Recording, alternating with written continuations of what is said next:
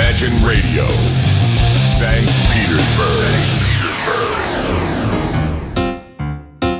Вы слушаете радио Imagine и частная коллекция во главе с музыкальным археологом Денисом Розовым прямо сейчас и здесь. Денис, э, вечер добрый, рада тебя вновь видеть, в добром здравии, выглядишь прекрасно, играл концерты не иначе. Взаимно, Женя, все так и было. Добрый вечер.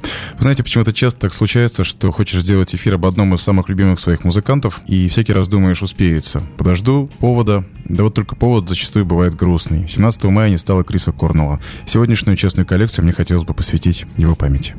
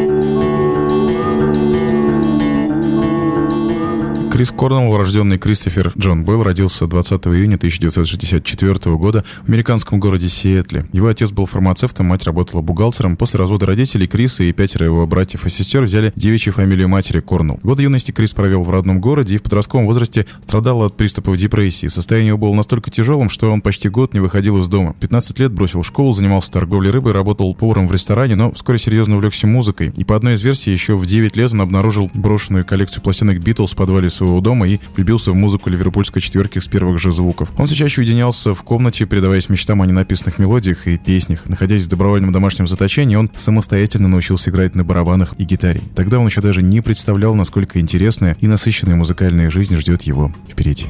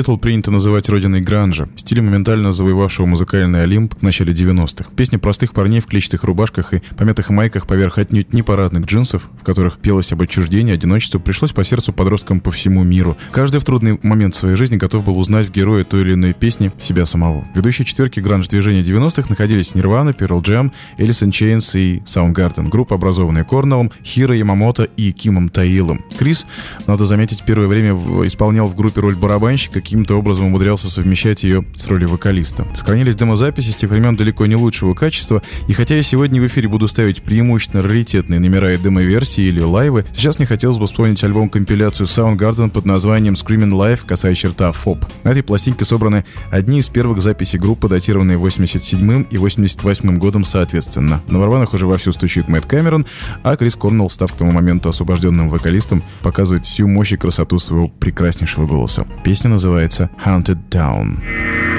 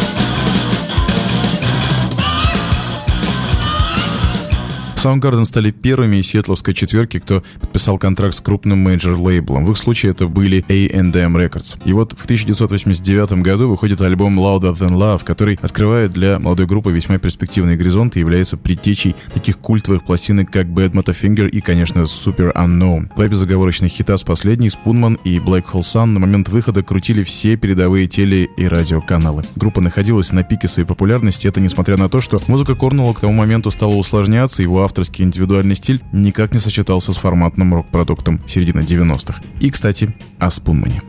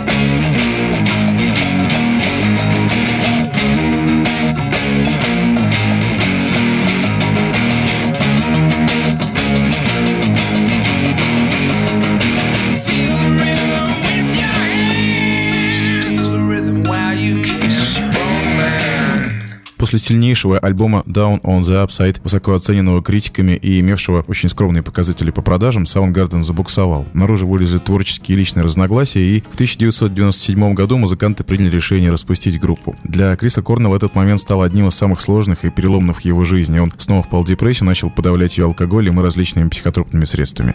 Это не могло сказаться на его творчестве, и новые песни выходили все более мрачными, а тема безысходности проходила в них самое что ни на есть красной нитью. Крис похудел, осунулся, и все шло к тому, что он готовит себя к очередному добровольному затворничеству. Но уже в 1998 году Корнелл неожиданно объявляет, что работает над своей первой сольной пластинкой. Пластинка вышла спустя год и получила название «Euphoria Morning». В ее записи участвовали музыканты группы Elven, и хотя альбом не снискал коммерчески успешных лавров, это была сильнейшая работа. Кто-то из критиков окрестил ее собранием гранж-романсов, по сути так и было. Красивейшие лирические композиции с мрачнейшими текстами, над всем этим парил необыкновенно легкий и свободный голос Корнелла. Как оказалось позже, эту работу он посвятил памяти умершего друга Джеффа Бакли. Крис очень тяжело переживал его смерти, можно только догадываться, насколько непросто было ему работать над записью пластинки. Мне бы очень хотелось поставить трек в основной трек-лист, не вошедший, а появившийся на стороне B сингла Can't Change Me. Это демо-версия песни Nowhere But You.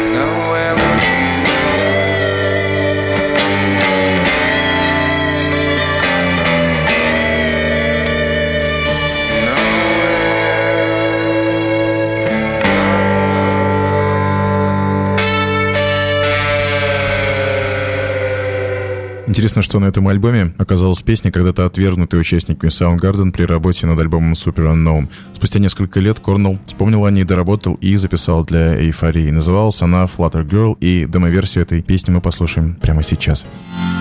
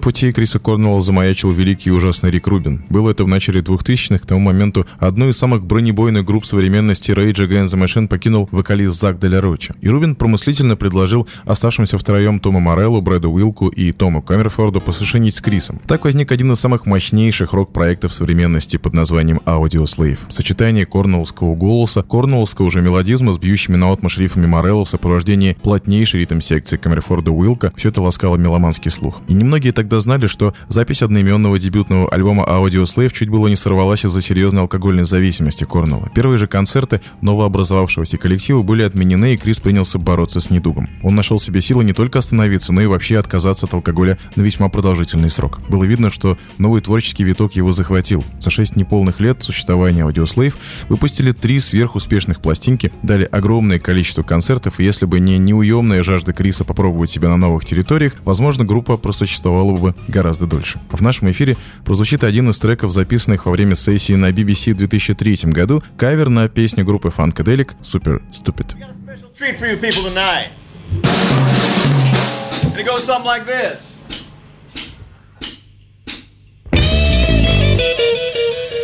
Whack, whack, whack, whack, whack, whack. Okay. We got another special treat for you people tonight. in the house. And it goes something like this. Yeah.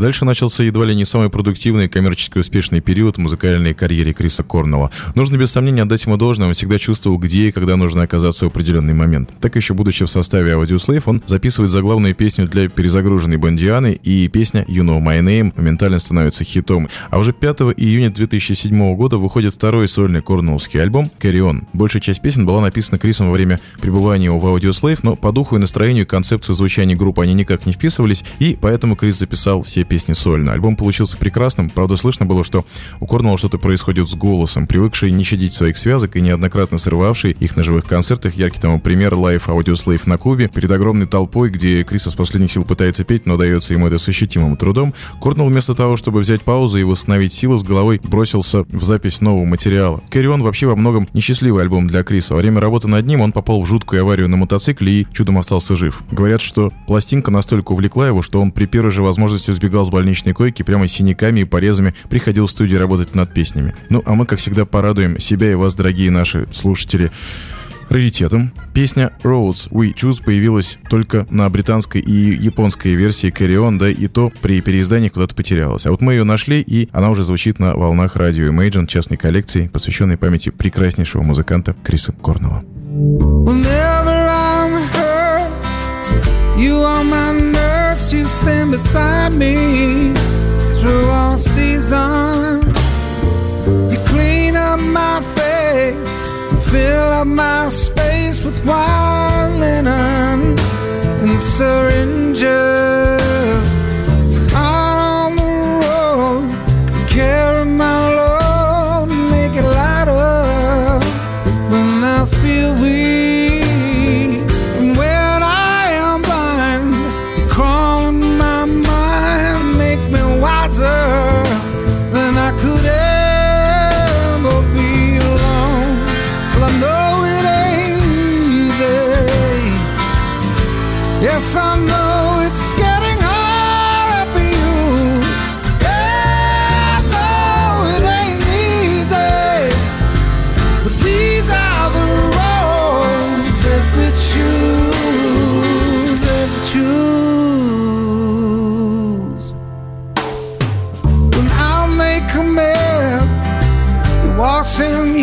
Me, and when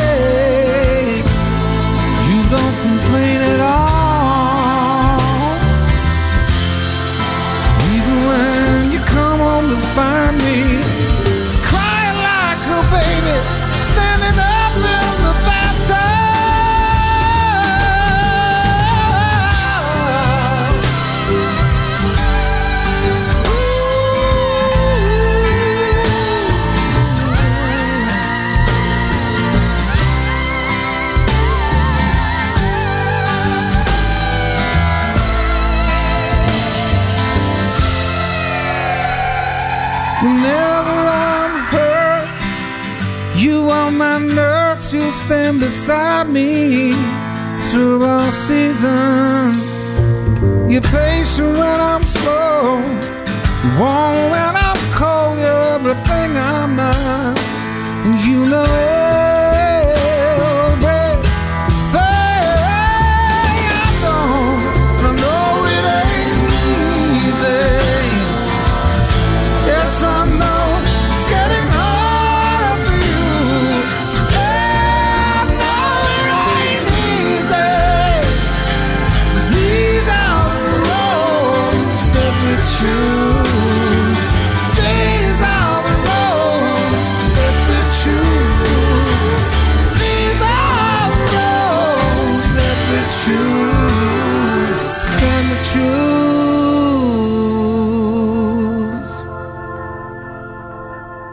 вот альбом Scream, вышедший в 2009 году, наделал очень много шума. Более того, даже поделил поклонников творчества Криса Корнелла на два враждующих лагеря. Ну а как иначе? Если один из самых патентованных рокеров современности вдруг ни с того ни сего выпускает пластинку, наполненную битами R&B, спродюсированную Тимбалендом и явно заточенную под тинейджеров. Самобедное в том, что материал на альбоме был весьма и весьма интересный, и многие преданные фэны Криса не захотели этого расслышать. За гневными обвинениями кумира в предательстве они не обратили внимания, собственно, на музыку. Можно только догадываться, что испытывал в тот период сам Корнелл. Несмотря на явный прирост молодежной аудитории, на своих концертах он явно был расстроен отрицательными рецензиями некоторых музыкальных критиков и реакцией слушателей из рокерской тусовки. Возможно, именно поэтому он записал несколько песен с альбома в более привычной гитарной аранжировке по следам выпуска релиза. И даже на концертах исполнял песни с полностью измененным саундом. Мы, кстати, именно один из таких переосмысленных номеров прямо сейчас и послушаем.